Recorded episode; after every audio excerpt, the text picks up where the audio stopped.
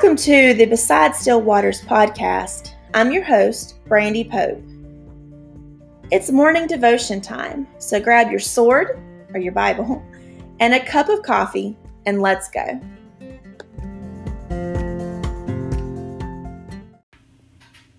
Hello and good evening, friends, neighbors, fellow Yaggers. Um, I need to start off this podcast episode by apologizing. It has been quite a while since my last um, devotion um, that I've shared with the class.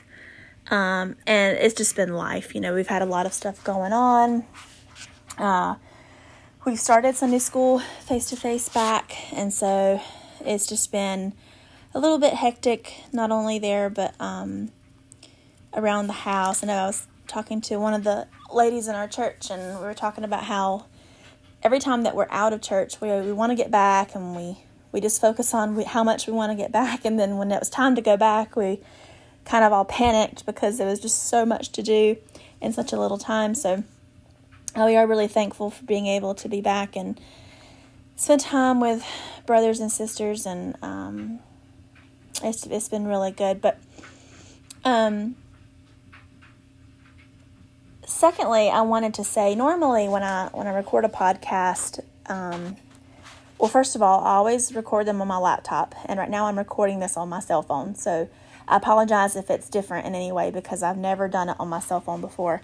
Um, and also, I usually do it in the morning as the sun's coming up um, during my time with the Lord. And tonight, I am recording this at night. It's a little bit different. I was sitting here folding clothes, and uh, something that happened with my kids um, has really kind of just stuck with me over the last few days. And um, I've been mulling it over and turning it over in my head, and I just couldn't let it go. God wouldn't let me let it go. And I wanted to share it with you guys. So we're driving in the car, and Micah is in the back, and he's singing This Little Light of Mine. You know, common childhood church song. Um, most of us probably have sung it since we were able to sing. I'm sure that, um, well, like many of you, I have memories of myself in church when I was very young singing songs like Jesus Loves the Little Children, Jesus Loves Me, This Little Light of Mine, Zacchaeus, um, Deep and Wide. And so, This Little Light of Mine is just a song that, you know, we all, if you grew up in church, you, you hear it, you learn it. And it had gotten to the point, I guess, where the words were just kind of words. They were flat. Um, I knew them, I understood what they meant, I could teach them, but through the mouths of babes, right?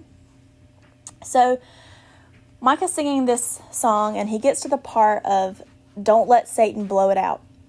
And Abigail stops him, like very seriously. Micah, Micah, do you know what those words mean? And she went on to explain to him that letting Satan blow your candle out is like when you have your little light, you know, which is which is Christ Jesus in our hearts and we're walking along and all of a sudden something happens and we let the devil bring us down. And she said that song in that song, Micah, you're promising God that you're not going to allow Satan to do that to you.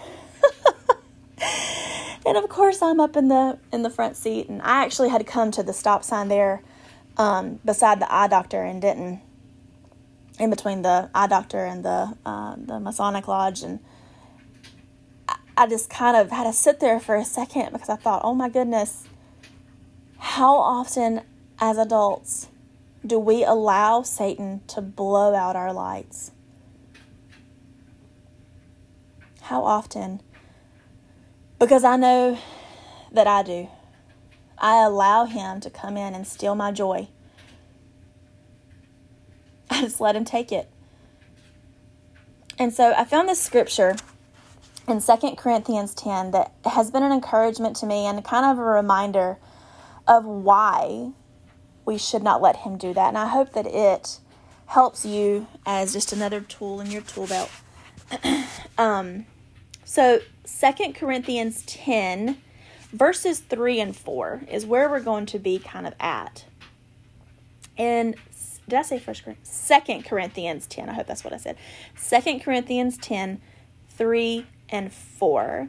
It says, For though we walk in the flesh, we do not war after the flesh. For the weapons of our warfare are not carnal, but mighty through God to the pulling down of strongholds. So, what Paul is saying here is that humans are weak. Obvious. I mean, we're weak. And we're not a match for the devil. I don't care what anyone says, the devil is stronger than we are. Um, but we don't need to use carnal or human plans or methods to win our battles. God's mighty weapons are available to us. He fights for us. We don't have to fight the devil. Now, what does that mean? Well, you know, um, I know that Michelle and Elizabeth have been teaching the kids about the armor of God. Um, and that may be something too that we need a little bit of refresher on. Those things are tools that are used for war. Those are not tools that are used to go pick daisies in a field. Those are not things that we need to go learn math, although sometimes math does feel like a, a warfare. Those are things that were given to us. There's a reason why God uses um, soldiers' equipment to explain those um, those things. The armor of Christ is to protect us from something. Protect us from what? Well, to protect us from this. Um, as Christians, you know, we have to choose what methods we're going to use. Are we going to use God's and those fruits of the Spirit that He gives us in Ephesians 6? or are we going to use our own weapons? Now, I don't know about you guys, but Brandy likes to fight her own battles. Brandy likes to think that she's big and bad and she can solve problems and not bother God with them. Brandy's also very dumb. Okay? God God has given us tools to protect us and he fights our battles for us. Why? Why would we try to go against the devil? We know we're not stronger than he is. But thank God our Father is. He is. You know, we talked before about those waves. we talked about Peter walking on the water. Um, and how sometimes we, we lose sight of the Savior in front of us and we focus on the waves around us.